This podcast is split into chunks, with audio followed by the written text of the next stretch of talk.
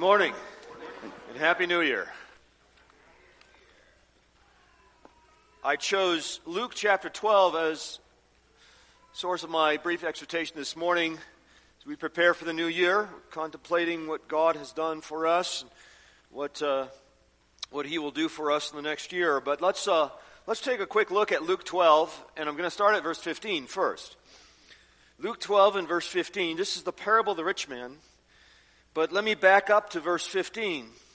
Jesus said to them, Take heed and beware of covetousness, for one's life does not consist in the abundance of the things he possesses. Then Jesus spoke a parable to them, saying, The ground of a rich man yielded plentifully, and he thought within himself, saying, What shall I do, since I have no room to store my crops? And so he said, I will do this. I will pull down my barns and build greater, and there I will store all my crops and my goods, and I will say to my soul, Soul, you have many goods laid up for many years. Take your ease, eat, drink, and be merry. But God said to him, Fool, this night your soul will be required of you. Then whose will those things be which you have provided? So is he who lays up treasure for himself and is not rich towards God.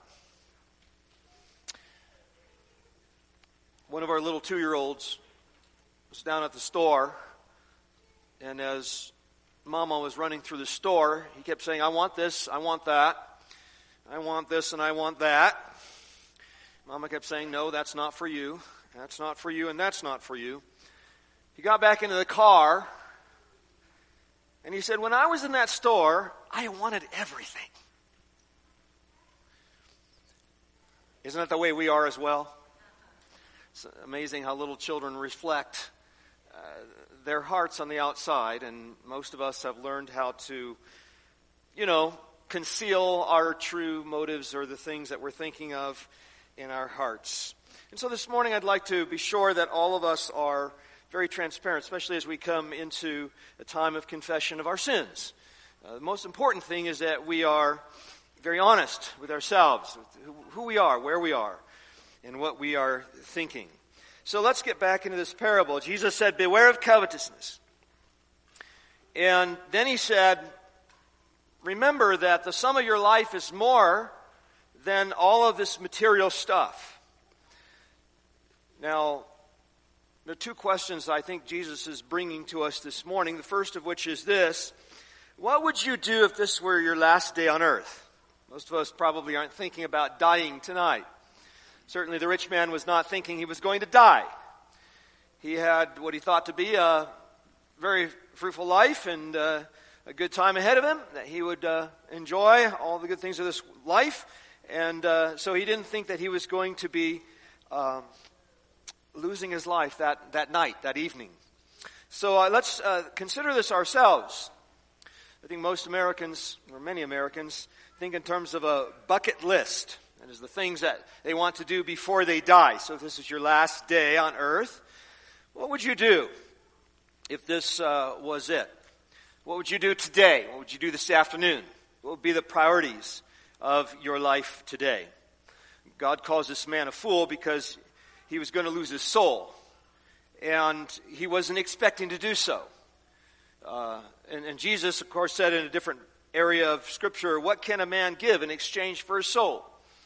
Gain the whole world, still not enough for your own soul, because the soul has an eternal value to it. All right, so the first question is what would you do if this were your last day on earth? The second question I think that uh, is posed to us in this parable is what is the most important thing in your life? What is the big passion of your life? What, what excites you more than anything else? This is where I want all of us to be uh, very honest. Uh, what is it that really animates us? The two things that the world concerns itself with more than anything else and I think you find that in the parable of the rich fool. The first is this uh, I want to make money for me. And I will do this, and I will do that. There's a me centricness about this man. So on the one hand, he wants to make money, but why? To spend money on me. So there's two things that consume the average person today is that is they want to make money for themselves and then they want to spend money on themselves. Those are the two things that are so important for the average American.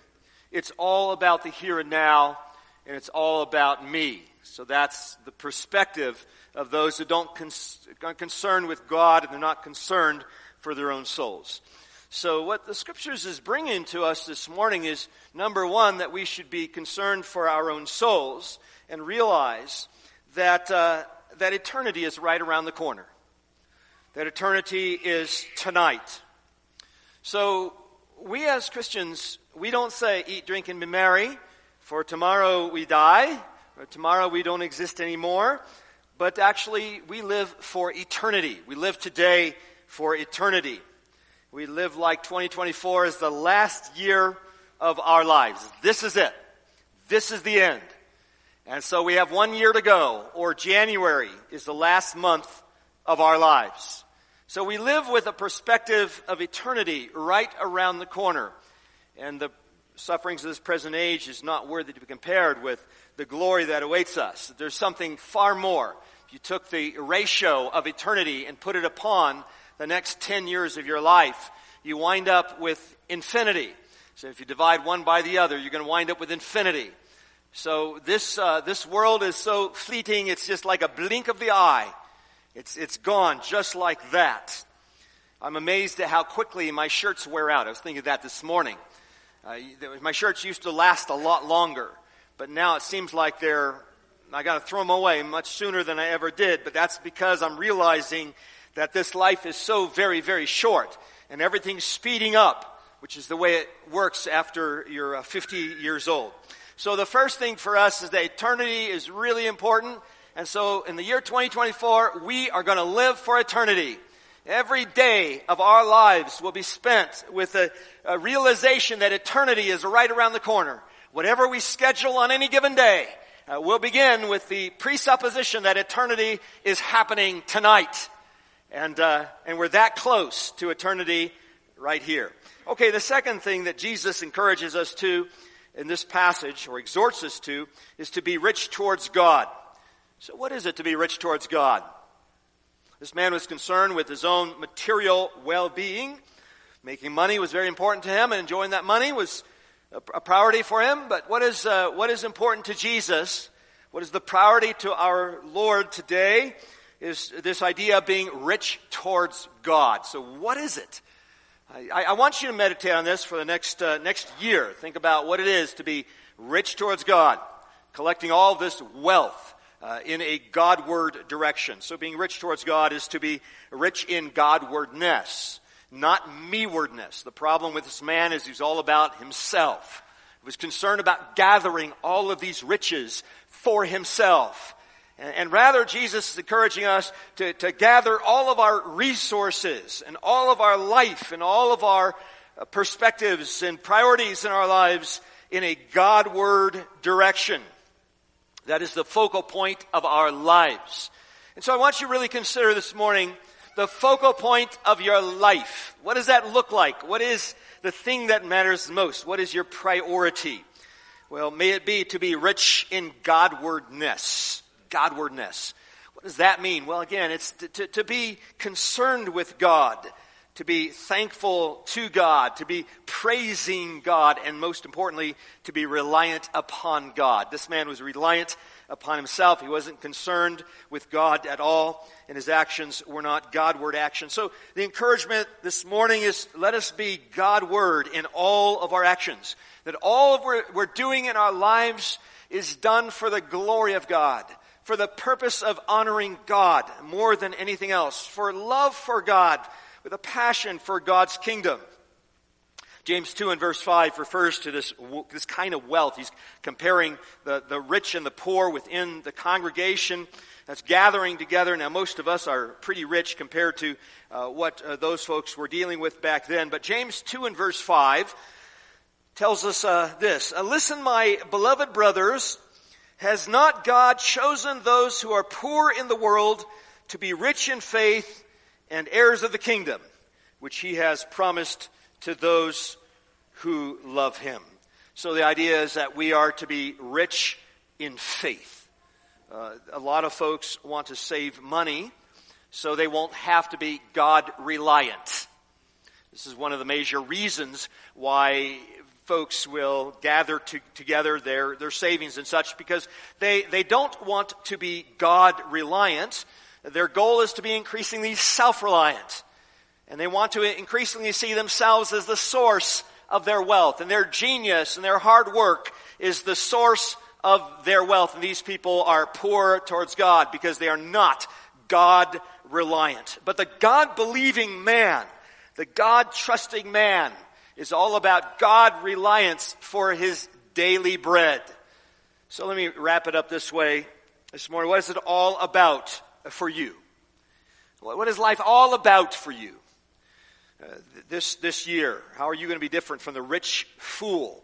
Will you be rich towards God, more faithful in worship, more attached to worship, excited for worship, more believing in God, more reliant upon God, which is manifested mainly by an increased prayer life. You begin to pray without ceasing. You look to God on a regular basis.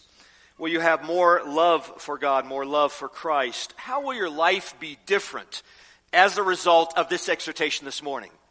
How will your life be different seeing that the rich fool went to hell and burned in hell forever and ever?